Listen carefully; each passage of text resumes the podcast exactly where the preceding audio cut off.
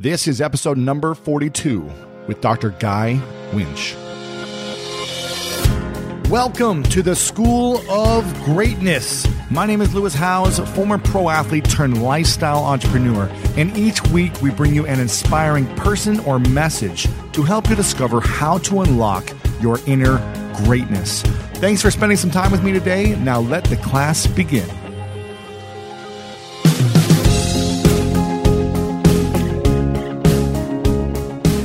What is up, greats? Thanks so much for tuning in today. I'm super pumped about this episode because it's all about emotional first aid.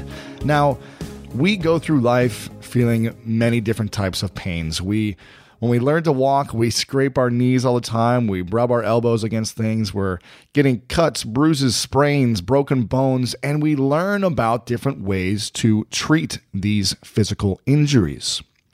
But what about the emotional injuries that we go through on a daily basis. The injuries of failure, rejection, guilt, loneliness, losing someone we love, or low self esteem. What are we doing to really treat those common emotional injuries? What are we doing? And Dr. Guy Winch has written this book called Emotional First Aid that's all about practical strategies for treating failure, rejection, guilt, and other everyday psychological injuries. And it's extremely interesting to me because it's all about understanding yourself, your thoughts, how your heart works, and everything else in between. But it's what we believe, what we think how we feel. It's what's going to support us in achieving the greatness that we were designed and destined to create. And I'm very excited for you to jump on and listen to this episode. So please pay close attention. Take out some notes and a pen. Take out a pen and paper and take some notes. And uh, make sure to stick around to the very end because this is very engaging and really interesting. With that, guys, make sure to dive into this with your whole heart and really take it one step at a time with what Guy is saying and apply this to your life. Really apply this to your life as it's going to support you in achieving your dreams. So let's dive in with Dr. Guy Winch. The Enhanced American Express Business Gold Card is designed to take your business further. It's packed with benefits like four times membership rewards points that adapt to your top two eligible spending categories every month on up to $150,000 in purchases per year and up to $395 in annual statement credits on eligible purchases at select business merchants. The Amex Business Gold Card, now smarter and more flexible. That's the powerful backing of American Express. Terms apply. Learn more at americanexpress.com slash business gold card.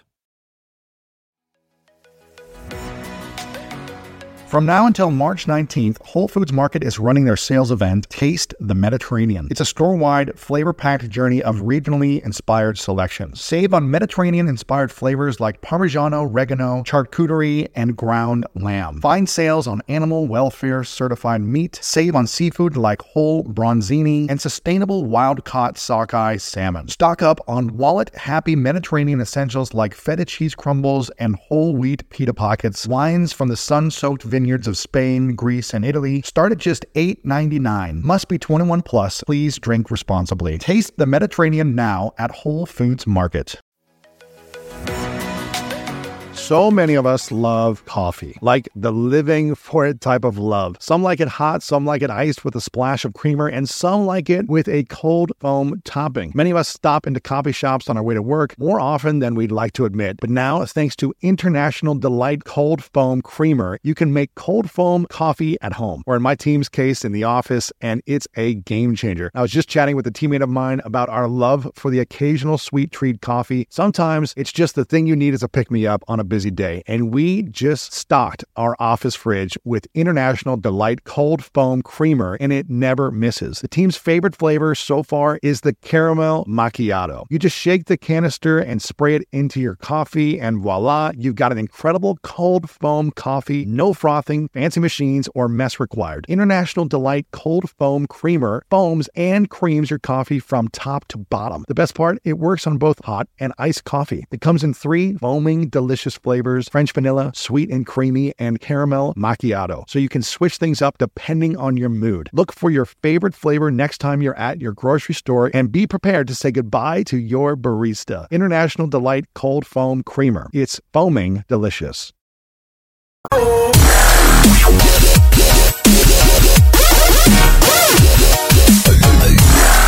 Thanks everyone again for tuning into the School of Greatness. I'm super pumped today for bringing a special guest on. His name is Dr. Guy Winch. How's it going, Guy?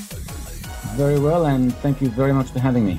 Yeah, I'm excited about this. You actually reached out to me, and it was almost perfect timing when you reached out to me because you have a book that's out called Emotional First Aid Practical Strategies for Treating Failure, Rejection, Guilt, and Other Everyday Psychological Injuries. And it's very fitting that you reached out to me and you have this book coming out because I've been studying this for the last five months, this specific information about um, emotional first aid. Now, I didn't call it that, but I was just learning about how to really manage emotional intelligence. And emotional intelligence, I really feel like, is emotional first aid, is really managing your emotions and understanding how to deal with each situation when it comes to you, the perception of each situation, how to deal with failure, how to deal with heartbreak. Uh, if someone screws you over, how are you going to respond and react? So when I saw the book, I said, this is what needs to be out there because this is what I've been studying for five months. So I'm very excited to dive into this. And um, tell me a little bit about your background of why you felt like you wanted to get this information out there and what was the reason for it? Well, I'm a psychologist. I uh, have a private practice. And both in my practice and in life in general, I, I kind of saw that people's attitudes towards things was all right, we don't we don't sweat the small stuff. Yeah. Maybe you need to see a professional when it comes to a to the big stuff. And then you have the huge range, which is most of everything else, which is kind of in the middle. And that no one knew what to do with. You know, and it occurred to me, you know, we have when it comes to a physical injury, uh, like a cut or a scrape or a cold or a sprain, we know exactly what to do. We know the difference between something that needs that we can treat or something the doctor needs to treat. We're so sophisticated about how we go about it. But when it comes to these psychological kinds of injuries, we're literally at an ignorance. We don't know anything. We're not aware of how we're injured, when we're injured, what we can do, what happens if we don't do anything, how things can get worse. It's such a discrepancy. So and then I started looking at the research and realizing there's a lot of research that can actually point to what people can do in a lot of these situations. It's just no one's bringing that research to people. And so that's why I decided to write that book, to bring that research to people in terms of this is what happens to you when these kinds of experiences occur. This is what you need to do to make sure they don't get worse. This is how to understand them. This is how to manage them. And exactly what you're talking about, emotional intelligence about how to deal with our emotions and our psychology in the most basic aspects of day to day life. Now, why don't people treat their their emotions or their their feelings uh, when this things when these things happen? Why do they stuff it into their heart or brush it to the side or act like it didn't happen? Whereas when we break a bone, we don't just sit there and let the bone hang out. We treat it. So, what's the difference? Why do we do that? Well, psychology is a little bit a second class citizen to physical health and always has been. You know, you, you bump into a friend, you can say very easily, Oh, have you been? How's your health? If you ever say to someone, Have you been? How's your psychological health? They'll be like, uh, Dude, what's wrong with you? Right. You're calling me crazy? What's going on? So, but there's just a way in which we think about it that's fundamentally very, very different. You know, we, we have this stoic idea of, you know, the way we should manage feelings is not have them, which is mm. obviously not something that's possible. But there's not a lot of sophistication about the fact that certain feelings impact us in fundamental ways that, you know, and a lot of the times when people, when I talk to this, uh, when I talk to people about these kinds of things, they're stunned to find out that, oh, you mean the way that I feel is what everyone feels? And to me, that's so basic that yes, we all have very common ways of responding emotionally. We don't even talk about them enough to let people know that how they're feeling is normative. Mm. Now, would you say this is a global uh, thing that we we don't talk about or, or deal with our emotions or our feelings or psychological injuries, or is this more of like an American thing, or wh- what is this? I actually think America is pretty much ahead of the game comparatively uh, to other cultures. In other words, I think that it is a very much a global thing. I think there's a lot of catch up that we're playing in terms of psychology. And I think that in America, we're probably ahead of the curve in terms of how we're talking about things. There's an openness to it. We have an openness about these things in general, which I think is greater than what I encounter in uh, many other places of the world where I visit and when I talk, and and uh, it's a very different scenario there. And where are you from originally? I uh, was born in England originally. Uh, gotcha. I've been here. I've been in New York 26 uh, years. Okay. I kind of feel that should qualify me as a New Yorker at this point. exactly. Yeah. So, what drew you to this information? What personally drew you um, to understanding and uncovering how to treat psychological injuries? Well, one of the things, you know, when I started graduate school, which is now, you know, quite a quite a time ago, but when I started, we were told, you know, there's this model in which you can be a, a psychologist, you can be a researcher, or you can be a practitioner, and you really can't do both essentially. Mm. And it is true that it's very difficult to do both. If you're a researcher, you're at a university, you're at some kind of institute, you're doing research. And if you're a practitioner, you're dealing with you know, with clients and with patients, and they are very, very different things. But I always believed that, you know, a good practitioner has to be very knowledgeable about research, and a good researcher has to be very much in communication with practitioners. Except that dialogue is not a big, it's not a big thing. We don't have a lot of talks, you know. But I was always interested in keeping up on the research and bringing to my work, bringing to my patients, bringing to people in general what the current findings are and finding ways to distill them that we can actually use, that regular people can use. Because the way a lot of this research is done, it's not user friendly. And this is part of why we're so behind. The research is not very user friendly. The research says that, oh, if you look at rejection and you put people in this kind of scenario, then you can see that these three variables explain this much percentage of the variability in the other variable and in this language that you're looking at it and thinking, unless you're very sophisticated in terms of understanding the research, you're not going to get much out of it. And then you and then you're dependent on science writers to come up with the with the cliff notes with a three line version of what was found. But I am sophisticated in terms of research, so I go into these studies. I look at how they do them. I look at what they do. I look at what they find, and I think and I look at you know a variety of different studies, and I come up with things, and I always have in my practice about, well, this actually is something we could use. And then I'll suggest it to people that I'm working with. I'll see whether it works for them. I'll see how it works for them. I'll tweak it accordingly. And so I've always tried to work in such a way that I'm trying to apply current research findings to the work that I do, which I think is the model we should be using, except it's not many, I think, psychologists or, or therapists in general that, that have the time or the, you know, the, the the awareness to try and do that. Right, right. Now, what type of people do you work with in your practice? Are you working with high performing executives or athletes or couples, or what are the type of uh, people you're normally working with? Well, my practice is split pretty much down the middle between individuals and couples and families. Okay. And because I'm in New York City, the diversity is tremendous. And so I really will see people from every possible culture sure. in all kinds of jobs. Um, and usually they're, you know, they're successful people, they're high performing people, or they're, their families or their couples who are having problems. You know, I, I tend to call them like regular people with regular problems. Is kind of who I see, but problems that do require, you know, uh, help. Okay, cool. So you talk about seven main psychological injuries. Is that correct? Yes, that's what I call them. So is that what it's called? A psychological psychological injury? Okay. That's what I'm calling them. Okay. You can call them uh, experiences, situations. I'm calling them injuries because I'm trying to use that model of they require emotional first aid. Gotcha. Okay, cool. So let's talk about the first one, which is, I think, what everyone experiences almost all the time in some form, which is rejection, right? Right.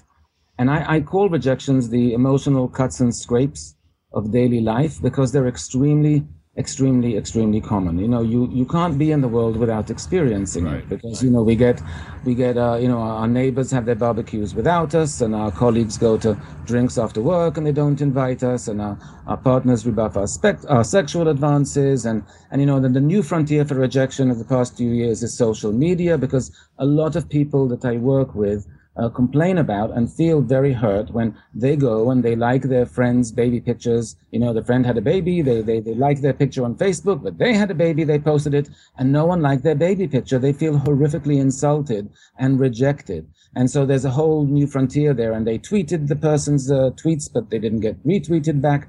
So, you know, there's so many frontiers in which we experience rejection. And the thing that's interesting about uh, rejection, the thing that was really interesting in terms of, of reading about it, is that there is a significant amount of, of quite sophisticated research when it comes to rejection. And the most impressive finding in that research is that when, when people were put in uh, MRI, functional MRI machines, uh, so that so the scientists could see, well, what actually happens in our brain? Why does rejection hurt so much? Oh, and by the way, this is the study they actually did with the uh, functional MRI machines, which is slightly horrific. They asked for people, they asked people who recently experienced a very painful uh, romantic breakup. And then they had them bring in photographs of the person who rejected them. They had them lie in the functional MRI machine, looking at the photograph of the person who broke their heart, thinking about the moment in which their heart was broken, while the brain scan did its thing. So horrible, brutal. And you know, of course, the first thing I looked up in that study was how much were they paid? Because that's not fun. No, well, they better have compensated them, and they did. So that was good. But what they found, what was interesting, is that the same areas of the brain get activated when we experience rejection as get activated when we experience physical pain. Literally the same wow. areas. And there's no other emotion in which that happens. And indeed, when we look at that term, hurt feelings, it's the same term in almost every language around the globe because it really, really hurts. And even the small ones hurt. And then when they went and they did the studies where they actually manipulated something and they had this situation where people were rejected in an artificial situation, except they didn't know, that it was artificial. And then they went and tried to see if they could reason with them and say to them, well, you know, the people who rejected you are actually people you, you know, like they said to them, they, they belong to the KKK. They're, they're a group you despise. So now does it hurt that you were rejected? And people felt still that they had emotional pain. They even went as far as to say to them, you know what? Those were just two research confederates rejecting you. It actually, it wasn't even real.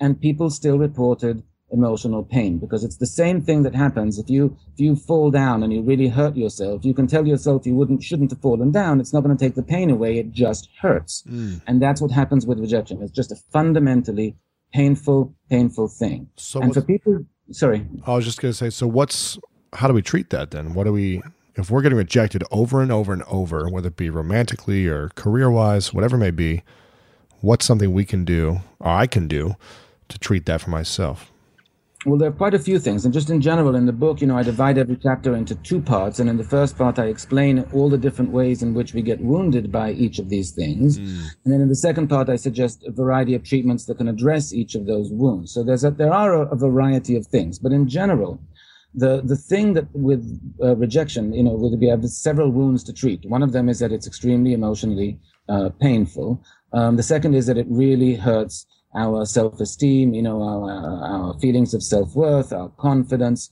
gets really, really bruised when we sustain a rejection. And, you know, the bigger the rejection, the bigger that, that bruise or the bigger the wound. Um, it also uh, makes us feel very angry and aggressive. There's a lot of research pointing to the fact that rejections are at the core of a lot of teen violence, at the core of a lot of violence against women, that, you know, rejections really make us angry. And for some people can, you know, send them off the edge to uh, aggression.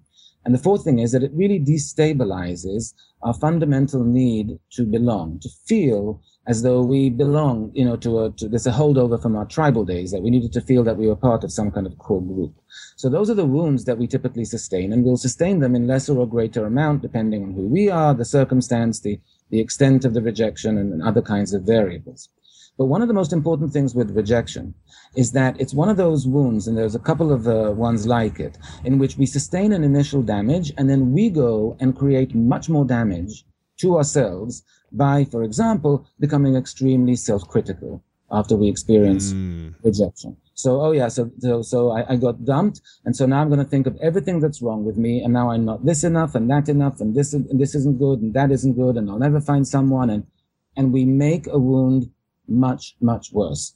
And it's interesting, you would never do that with a physical wound, right? You won't sprain your leg and decide, this is the best day for me to run a marathon. You know, you'll be aware that I have to rest that. I have to help that recover. You have a cold, it's challenging your immune system. Let's rest. That will help my immune system. But here, with rejection and with a couple of other ones, you know, we get wounded and then we savage ourselves to make the wound exponentially worse than it ever was uh, by the initial trigger, whatever it was that happened. So if I'm rejected, should I rest then a little bit and, and as opposed to beating myself up or what's so the yeah step?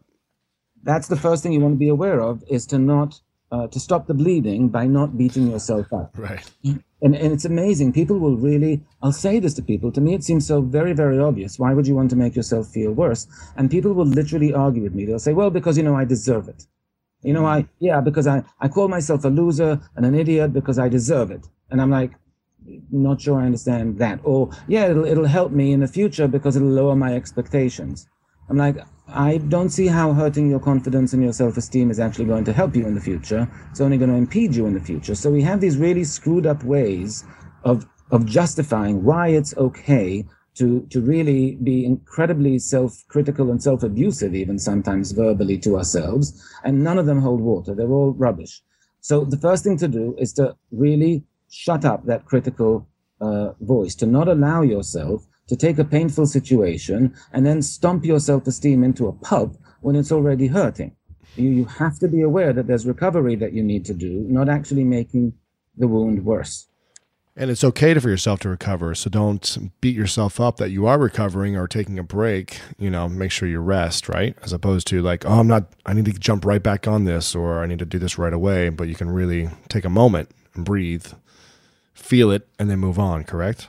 Absolutely. And sometimes I'll have somebody sit here and somebody will say to me things something like, Well, yeah, I understand you're saying that it always hurts or that we're wired that way, but I'm a man, it shouldn't hurt. And I really am, uh, no, no, no. Your brain is wired the same way as the brain of women in this study. We didn't find a sex, uh, a gender difference in that study. There was no gender difference. Men and women responded the same. Your brain is wired for it to hurt. Whether you're a man or not has nothing to do with it you know, it's not an assault on your masculinity that your feelings were hurt. It's a most natural thing. So accept that. And then you won't have to find some kind of other screwed up reason for why your feelings are hurting. Just accept that that's how you're wired, except you have to do something about it. Mm. Interesting. I like that. You can claim victory in sports, on the job site, even on your taxes by switching to H&R Block. Block offers many ways to file to fit your schedule. A 100% accurate return on your max refund or your money back. Plus, you'll always know the price of your tax prep before you begin. Switch today and feel like a tax champion. This tax season, it's better with Block. Make an appointment at hrblock.com. Disclaimer, all tax situations are different. Not everyone gets a refund. Limitations apply. Description of benefits and details at hrblock.com slash guarantees. My career not only requires me to travel, but also gives me the freedom to. Traveling has brought me so many positive experiences and memories. Like that time I spent the holidays at an Airbnb in Big Bear with some of my extended family, and it was the perfect way to come together and connect with my family that I don't see that often. If you have a similar setup that allows you to travel often, have you ever thought about your empty home while you're gone? More specifically, how you can make some extra money by keeping your home occupied while you're out of town. I'm a big advocate for setting up a side hustle to give give you an extra stream of income, and Airbnb hosting is an easy place to start. Many people host on Airbnb, including some friends of mine, but there are some people out there who've never even realized their space could be an Airbnb. Hosting can easily fit into your lifestyle and is a great way to earn some extra money. So if you have a home, but you're not always at home, you've got yourself an Airbnb. Your home might be worth more than you think. Find out how much at airbnb.com/host. Isn't it obnoxious when companies have those sneaky gotchas hiding deep in the fine print or bills that seem to go up for no dang reason? Like when budget airlines promise a cheap fare, but then charge you for every little thing until you realize you're paying even more than you would have elsewhere? At Metro by T Mobile, there's nada yada yada. That means no contracts, no price hikes, no surprises. They don't even want me to speed through the legal, so here it is. When they say no price hikes when you join, they mean your price will never increase for talk, text, and smartphone data plans. Their only exclusions are for limited time promos, per use charges, and third party services. I guess that really is nada yada yada. At Metro by T Mobile. Nada yada yada. Now, the second one you talk about is loneliness. And I think this is a big one for a lot of people as well because you know, we're humans to connect and to commune and to relate to each other. We're not supposed to be isolated. So when we feel isolated or alone, which also turns, you know, comes from rejection, I'm assuming, is feeling alone. Uh, what's something we can do to to overcome that injury? Well, again, the, the, most important part, or the first part that's most important, is to understand the nature of the injury. It is a little complicated when it comes to loneliness. Again, I want to point out one of the most, uh, two very important findings from studies about loneliness.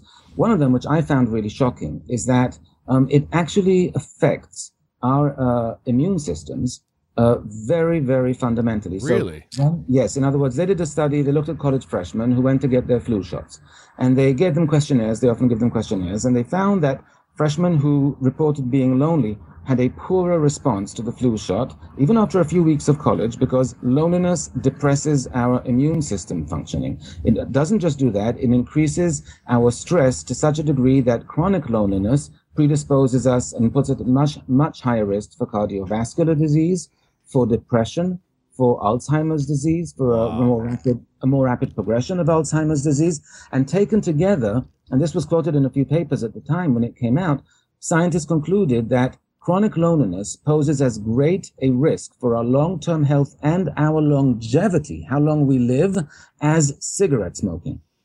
No way. As dangerous as cigarette smoking, lonely people live less longer, period. And so that's not something we think of when we think of loneliness. You know, cigarettes come with warnings on them from the Surgeon General on the pack of cigarettes. Loneliness does not come with any warning, and we don't think of it as something as urgent or as requiring intervention as somebody who's smoking two packs of cigarettes a day. Yet we should. The risks, certainly to health and even more so psychologically, are really profound. So that's that's one thing that, that I wanted to point out, that it's not a small thing, loneliness. It's very, very critical. Wow. But the other thing and the more complicated and the more unfortunate is that when people feel lonely, and you're absolutely right that it can stem from rejections or multiple rejections, but when people feel lonely, they tend to develop habits in which they literally, in an unconscious way, push away the very people that could alleviate their loneliness. Huh. And it makes it a real trap that's hard to come out because lonely people tend to evaluate their existing friendships as less strong than they actually are, as less meaningful than they are. They evaluate their relationships and the people within them in the same way. And so they are much more likely to, you know, in other words, if the friend hasn't called them for two weeks, they will conclude that friend no longer cares about me. It won't cross their mind, literally, but wait, I haven't called them either. Mm. You know, um, I, I, was doing the great illustration. I was doing a, a, live radio show a few weeks ago in which they had uh, callers leave questions on the uh, show's Facebook page, which they then read to me. And we were talking about loneliness. And people left many, many messages on the Facebook page. And one of them they read to me was, uh, the doctor doesn't understand that people like me can't find any outlets, that we have no options for being in touch with people who feel the way I do. And I said to the, and the host read it to me as if that's a, re- a relevant question. And I said, but this person left that on Facebook, on the page with their name, along with dozens of other comments of people who actually felt exactly like them, who he could actually reach out to mm. and say, look, I saw you left a comment too. Maybe we can talk. In other words, but that they were so blind to the fact that here you're just communing with dozens of people who feel like you, who would probably would be thrilled for you to reach out absolutely blind to that option and, and actually using that platform to say that there is no option. So, how does someone create the awareness then first that they are lonely and that's what they're dealing with, and then have a step or you know a plan to like take action if they're already just if they're just like oh I don't want to do anything because I'm so lonely, so I'm not going to reach out because no one cares and I don't want to get rejected anymore. Right, and that's the tricky part. But look, awareness is not the problem with loneliness. People know when they're lonely. They know when they can feel it. It's a very it's a very acute and, very difficult kind of pain. They know it. What they have to do, and this is what I talk about in that chapter, they really do have to take a leap of faith. Mm. They really have to realize that their relationship muscles, their empathy muscles, all those, their social skills, all those kinds of muscles, I call them, are atrophying because they're not using them enough. They might be married and living with a spouse, but feel very emotionally disconnected and feel very lonely. And they, they've lost the ability to empathize, to really think about those things. And they, they might have a bunch of friends but they don't reach out to them or they're invited to parties and they feel like, you know what? I'm not going to know anyone. So why should I go? No one will want to talk to me. And then when they convince themselves they should go, they end up going with such low expectations that they just stand by the hummus and the vegetable They put a scowl on their face and are surprised that indeed no one's coming to talk to them because the vibe they're putting out is so difficult. And they don't realize that's the vibe they're putting out. It's, they take it as verification of, you see, I'm, no one's interested in me and they're not looking at their part and they find, and the more lonely we are, the more stressful we find social situations. Quick, quickly, another study that, that people did is they, they had uh, people who were uh, um, very lonely and bedridden. Um, they offered them visits, and they had three kinds of visits. They had a, a volunteer, a friendly volunteer whose job it was to come and to hang out and chat for a couple of hours come. They had the volunteer come with a different group and bring a dog with them. And the third group got just the dog. And then they asked people, who would you like to visit again? And the overwhelming majority said, we want the dog. Oh my gosh. Because the dog is less stressful. Mm. The dog just sits there and you can cuddle with it and pet it and it'll lick you. You don't have to feel like, does the dog like me? What does the dog think? What do I need to say to the dog now? I forgot what to talk about. I don't have much to talk about. Less stressful to talk to the dog. But that's what loneliness can do. It really atrophies our muscles. Now, when, when you're in, when you have the flu, when you're in bed for a week and you get up and your legs are wobbly, it's obvious to you that your legs are wobbly because you haven't used them in a while. But when you've been on the sidelines and you decide to go on a date and you, it doesn't go well, you don't think, oh, my dating skills are really rusty. You think, you see, I'm undesirable. And that's incorrect. Your dating skills are rusty. Your social skills are rusty. Or your empathy, your deep relation skills are rusty you need to practice them. You need to work them out. And then they will get better. And then you will get better. But you have to have that mindset. Mm, I love it. This stuff is amazing for me. I love this stuff.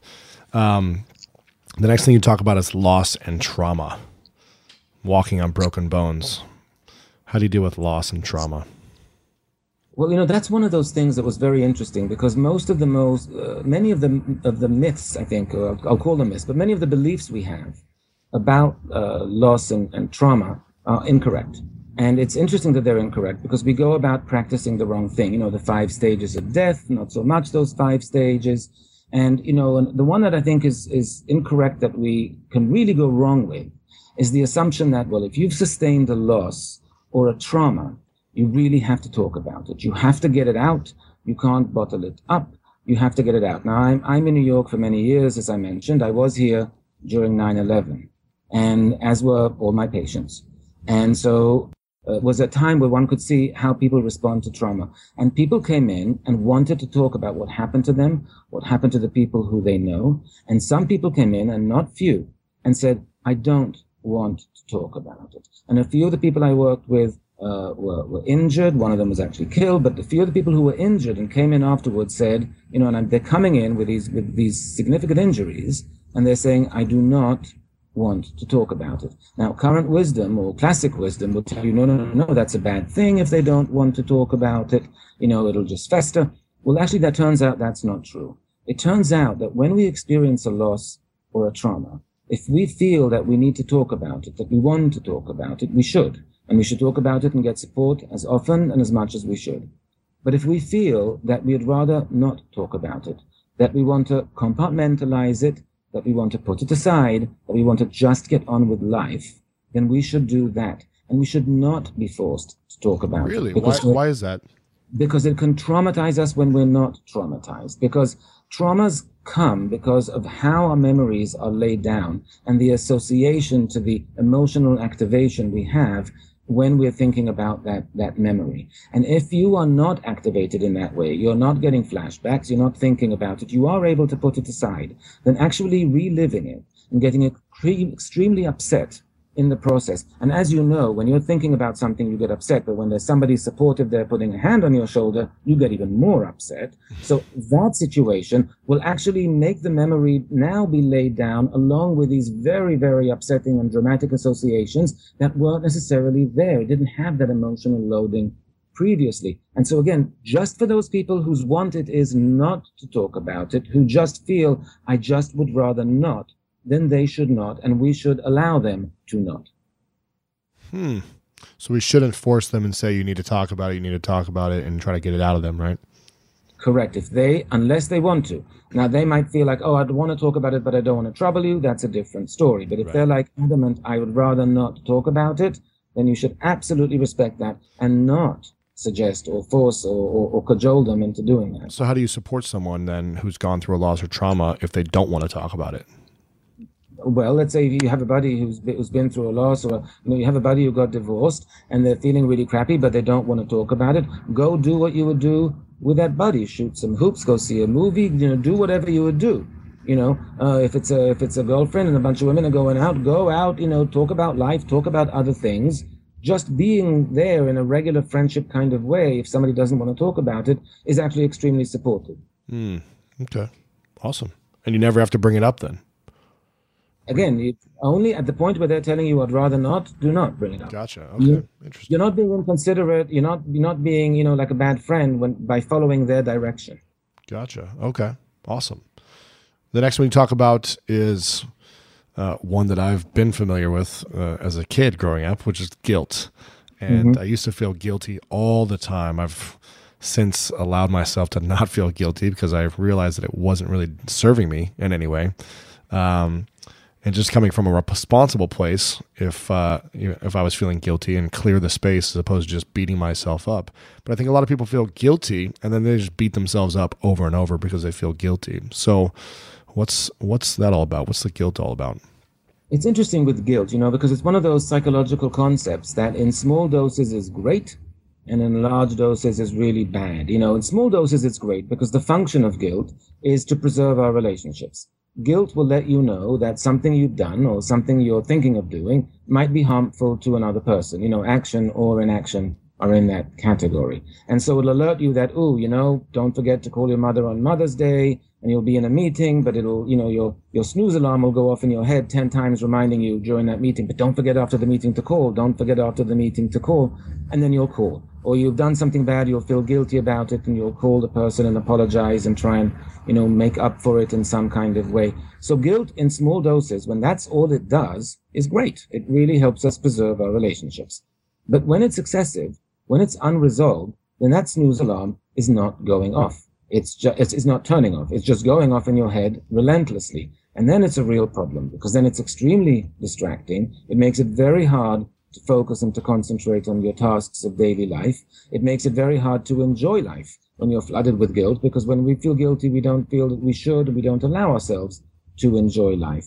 And when we have an unresolved situation with another person, and let's say we've taken the step of apologizing and they've said, okay, fine, but the tension kind of remains between us and we're still feeling a little guilty, then what, what many of us do in that scenario is actually just try avoid that person and distance ourselves from that person and thereby make the things even worse and more strained.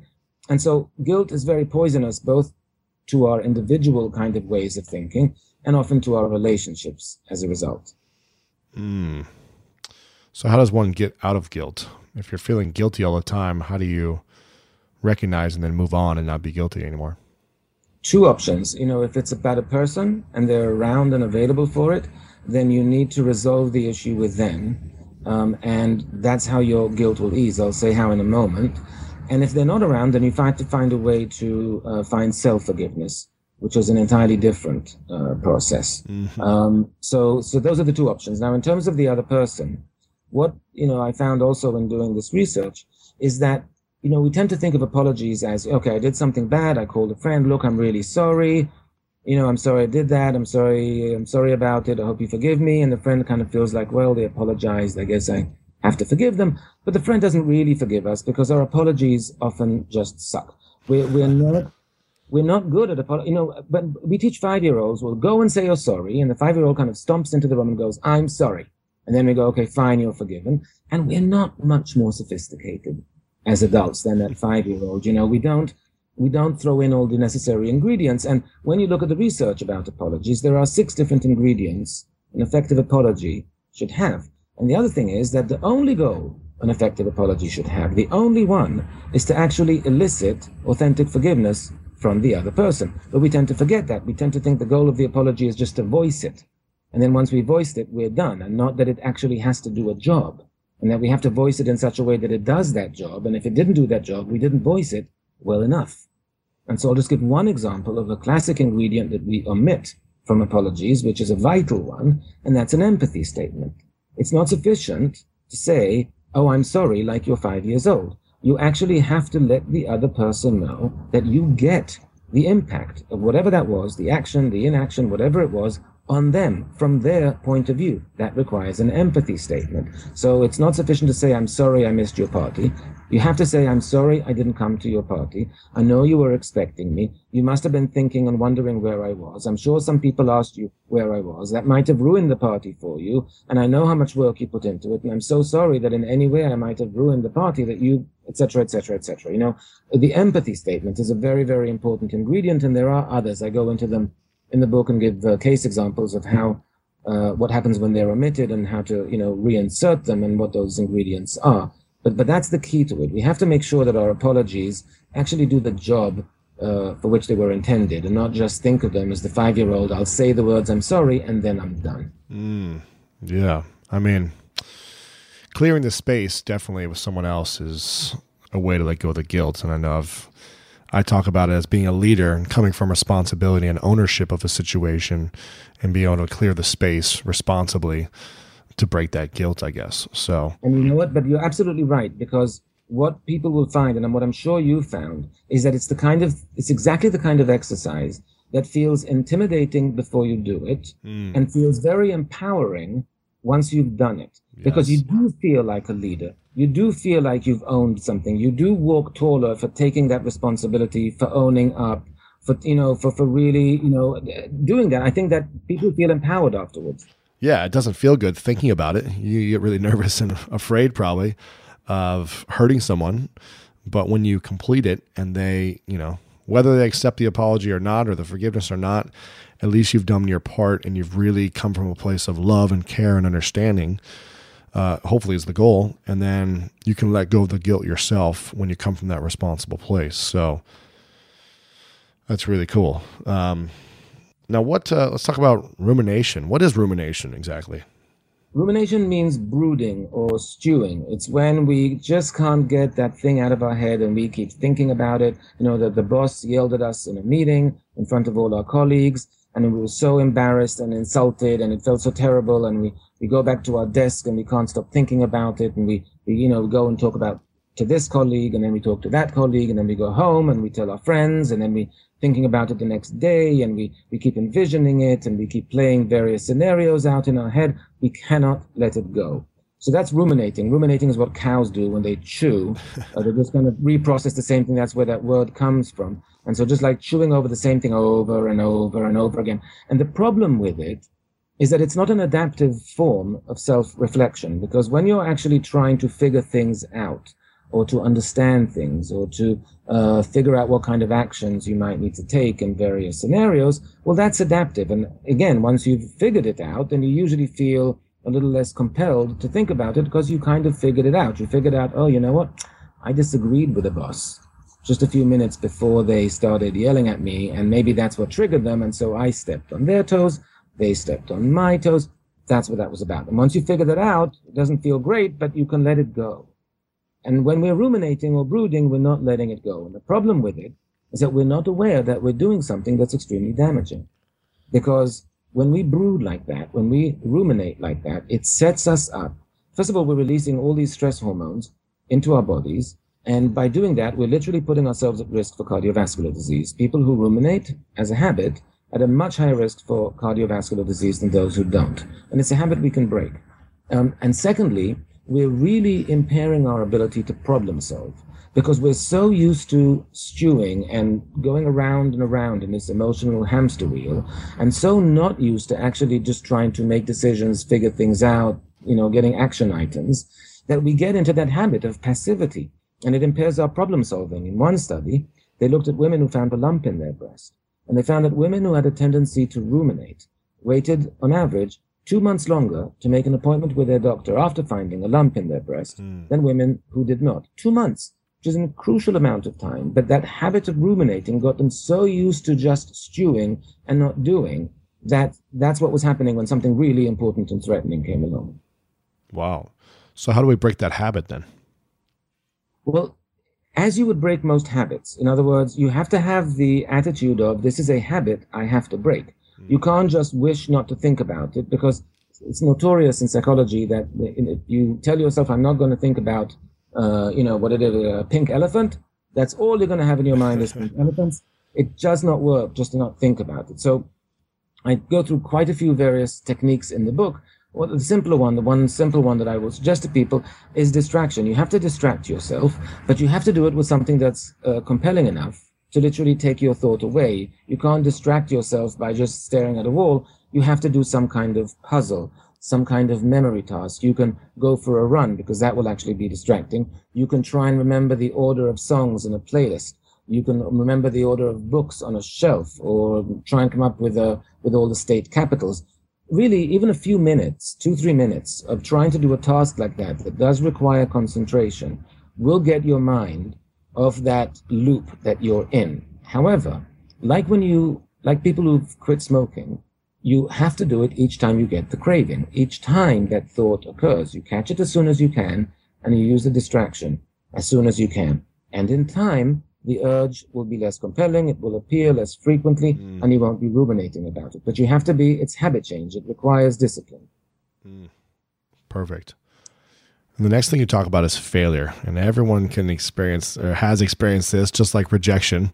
Uh, they're probably almost one and the same. I would think you get rejected just about as many times as you fail. Every day you're failing at something if you really look at it. And in my opinion, the only way to succeed is to fail over and over and over again until you succeed. So I feel like failure is actually a good thing in order to get the results you want eventually. But it can obviously be a bad thing if you focus on it too much and if you allow it to emotionally hurt you.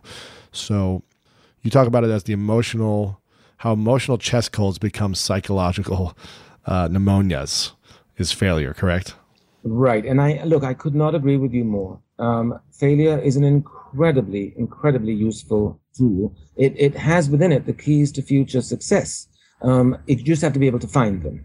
And most people, or many people, don't look for the keys to success in their failure. They do one of the things I mentioned earlier is they just go and they beat themselves up and, and feel inadequate and, and feel that their abilities are not up to the task and that this is beyond them and feel demoralized and sabotage their motivation and their confidence.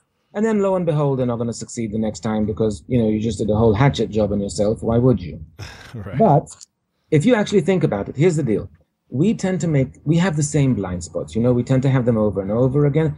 And i don't know if you watch much reality uh, television. I will sometimes watch a couple of competition shows because to me it's a fascinating when i was writing this i was watching competition shows it was a fascinating study about how people deal with failure right? So you know every week you have the bottom three and they get the feedback about oh you know your time management wasn't adequate or um, uh, just specifically this one show called Face Off, which is about people applying, you know, special effects makeup, and and you know, so this one has, you know, the, the time management wasn't adequate because you keep biting off more than you can chew, and then you see the next week episodes come along, and they are planning what they can do, and they say and they say to the camera, I was, you know, chewed out for not having time management, so this week I have to be careful about that, and then you see them five minutes later, hmm, this might be a little too ambitious, but I'm going to go for it, and you're like, um then did you not figure out that that would be the problem? That's your blind spot? That you keep thinking it's ambitious and you want to go for it, and that mm. is your blind spot? But no, they haven't figured it out. And that's what happens with failure. We have our blind spots, and instead of looking back on the failure and figuring out, what do I need to do differently here? Where was I not succeeding? You know, people talk about, for example, diet and they you know people say you know it's funny because i start all these diets and i'm always great for two weeks and then it, i fail after that and i'm like okay since you know that what is it you put in place after that second week to make sure it doesn't happen? And they look at me like i'm asking some kind of funny question. Well you know where your weak spot is. You know where it's going to happen. How can you not plan ahead for it? Mm. you actually have the answer of where you're going to struggle and you ignore it. And and that's the problem with failure. We don't look at it as holding the map for future success. We look at it as some kind of indictment of our abilities or our luck or our, or our fortune or our, you know, our, destiny. And, and it's none of those things. It's just here are the answers. Just look for them, find them, and apply them in future situations. Mm. So true. I love this. and the last one kind of goes in tune with failure, and that's low self esteem. Because when we fail, then we, we beat up our self esteem, and then we don't have the confidence, we don't believe in ourselves. And in my opinion, belief is one of the most powerful things that we can have in order to be successful. If we, you know, the simple saying, I think it was Disney, Walt Disney has said, if you can um, dream it, you can achieve it, or if you can believe it, you can achieve it, something like that. And really, it's the foundation for getting what you want is believing in yourself or believing that something will happen. If you don't believe it first, then it's going to be pretty tricky to convince yourself that it will happen. So, tell me about low self esteem. Well, it's interesting because I completely agree again. You're absolutely right. You have to believe in yourself to make it happen. And I, I'm one of those people. And I actually have a lot of evidence on my side after, you know, uh, doing this kind of work for over 20 years that if you believe it, if you believe in yourself and you want it badly enough, then there's really nothing that can stop that can stop you. I mean, if you're five foot three and you believe in yourself, you probably won't be able to join the NBA regardless. But there are few things like that. There are very few things like that. Most things if you want it enough and you believe in yourself enough, you can achieve them. So that belief is incredibly important. Now, the thing about low self-esteem, like I said earlier, is the minute it's low, we tend to then bash ourselves and be self-critical and look at all our faults and make it even lower, which is just a ridiculous thing because we know from studies that people with higher self-esteem are more resilient when they experience failure and rejection and stress and anxiety. Literally stress. For example, people with higher self-esteem in the same stressful situation, their blood pressure will go up less and it will come down quicker. It's literally higher self-esteem. And I'm using the word higher, not high, just higher. You know, because self-esteem is a fluctuating thing. It's like hair. We have our good hair days. We have our bad hair days. I don't know the mysteries of the universe to know why one day is a good hair day and a bad hair day, but we wake up one day and we're feeling good about ourselves wake up one day and we're not. So our self-esteem fluctuates. The higher it is, the more resilient we are emotionally and psychologically. So it's important that it remain high. Now, one of the things I'll just mention in terms of the studies um, that's interesting is that one of the most common uh, techniques people use to increase their self-esteem is positive affirmations. Mm. Positive affirmations are a huge industry because, you know, there are these books and they're the refrigerator magnets and they're the calendars and they're the and now they're at the bottom of some annoying emails. And you know and and, and, and the thing about them is that when we look at the research about and, you know positive affirmations for people who don't know what they are there's these generic statements like um, i'm worthy of, of a great success. Every day i'm going to get better and better. I'm attractive and will find great love whatever it is. And so those are the generic statements. But when we do research on positive affirmations, and, and much research has been done, it's a very interesting thing that we find, and we find it extremely consistently. And that is that positive affirmations are extremely effective in increasing the self-esteem of one specific group. And that group is people who have high self-esteem. Mm. People who have low self-esteem not only are not helped by positive affirmations, they can actually make them feel worse. Really? Rather than better. And that is because, um, you know, persuasion theory tells us that when a statement falls outside the boundaries of our belief system, too far outside, we will reject it unconsciously. We can't accept it. It's too far outside the boundaries of our belief system. And when you're feeling really unattractive and unloved and very demoralized about your chance of finding great love, sitting there and telling yourself, I'm attractive and I'm going to find great love falls too far outside the boundaries of your belief system, your unconscious mind will reject it and will remind you why. Because you feel unattractive, because you've been unloved, because you haven't found success in finding your great love. So they can actually do much more damage to the very people who need them than not. Wow. That's so, positive affirmations. So if I have, you know, high self esteem and I'm telling, giving myself positive affirmations every single day, um, then that's good for me and it's going to increase my self esteem and my confidence and my belief in whatever I'm achieving, want to achieve. But if I have low self esteem or low confidence, and I'm trying to do positive affirmations, then it's actually hurting me even more. Right, and and and guess who are the people who use them most? It's the people with low self esteem. The people wow. with high self esteem don't usually use them that much, and so that's the irony. So, That's amazing. So what can these what can someone with low self-esteem do then as opposed to positive affirmations?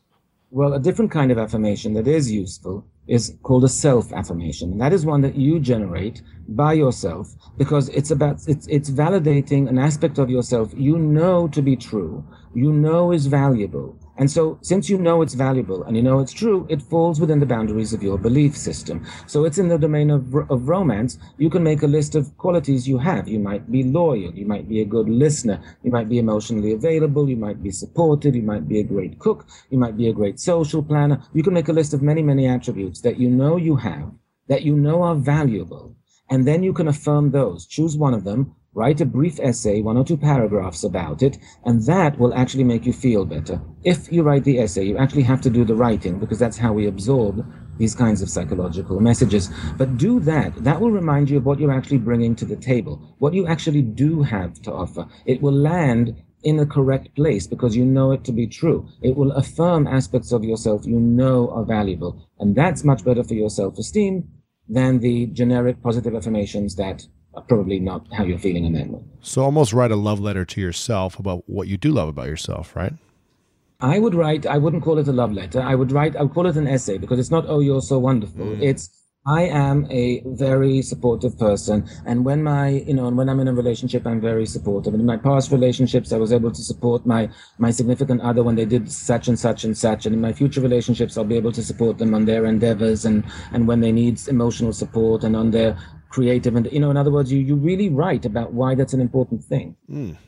this is very interesting i love this uh, well, I want to wrap up with the final question that I ask all my guests. And again, I'm fascinated with emotional intelligence, and this is all right in line with that. So, what is your definition of greatness, Dr. Winch? My definition of greatness is someone who really learns that their psychology, their emotions are tools they can use, the same as any other tool, to get as far as they want to in life. And they learn to use them as tools that serve them rather than impediments. And so greatness is actually using the power of psychology, using the power of emotions to advance your own needs, agendas, and happiness. I love it. Dr. Winch, where can we where can we get the book and where can we find you online? I'm online at guywinch.com. That's G U Y W I N C H.com. Uh, on Twitter at Guy Winch. And the book should be, it's in hardcover, it's in ebook, and it's an audiobook. You should be able to find it in, in any online bookstore, in uh, brick and mortar bookstores as well. It really should be widely available. There are links, specific links to all kinds of booksellers on my website if people care to visit. It's on the landing page. But even if it's in an independent bookstore, you can ask them, they'll order it for you if they don't have it. Awesome. Dr. Winch, I appreciate it. Make sure everyone to go check out the book, Emotional First Aid, and go to guywinch.com. Love this information. I'm going to keep diving into it and look at. I know you write for a lot of different magazines and websites, so I'm going to be diving into a lot of your content because this is fascinating to me about understanding the human mind, the human potential, emotional intelligence. So I really appreciate your work with this and your research and uncovering this for people like me and my listeners to tap into it. So thank you so much for your dedication to this work. And thank you so much for having me on the show. It's been a real pleasure talking with you. Thanks so much. Said I want it all, It's never enough. Yeah, yeah. Oh. And I can't get my fill till I'm at the top, living so unreal. And there you have it. Thanks so much, guys. I hope you enjoyed this episode. If you did like it, if you got something out of it, I want to hear about it. I want to hear what's been holding you back from some of these common psychological injuries. What's the thing that you've been holding your back, holding back with the most? Go on over to lewishowes.com or schoolofgreatness.com to check out the show notes and leave a comment over there with your thoughts. Also, if you know someone who has been suffering with rejection, guilt, loneliness, or any of these other psychological injuries, please go ahead and share this with them. Send them an email with the link from the podcast or share it on Twitter and Facebook with your friends. I would love a quick shout out there. And if you haven't yet, make sure to subscribe to this podcast. go on over to iTunes, Stitcher, or SoundCloud and subscribe as we've got some huge guests coming on in the next few weeks, and you are not going to want to miss out on these guests. They are big and they are amazing. So make sure to subscribe and also go check out my newsletter at lewishowes.com as I'm sending out weekly tips, goodies, and all my episodes each and every week. And you're not going to want to miss out on the long term of what we've got coming out on the School of Greatness. So, with that, guys, thanks so much for all you do. I appreciate your feedback. I appreciate your support. It means the world to me, and it's the reason why I continue to put out this podcast for you. So without you, this podcast would not be possible. And uh, I acknowledge you for that. It means the world to me. So you guys know what time it is. It's time to step up, go out there, and do something great.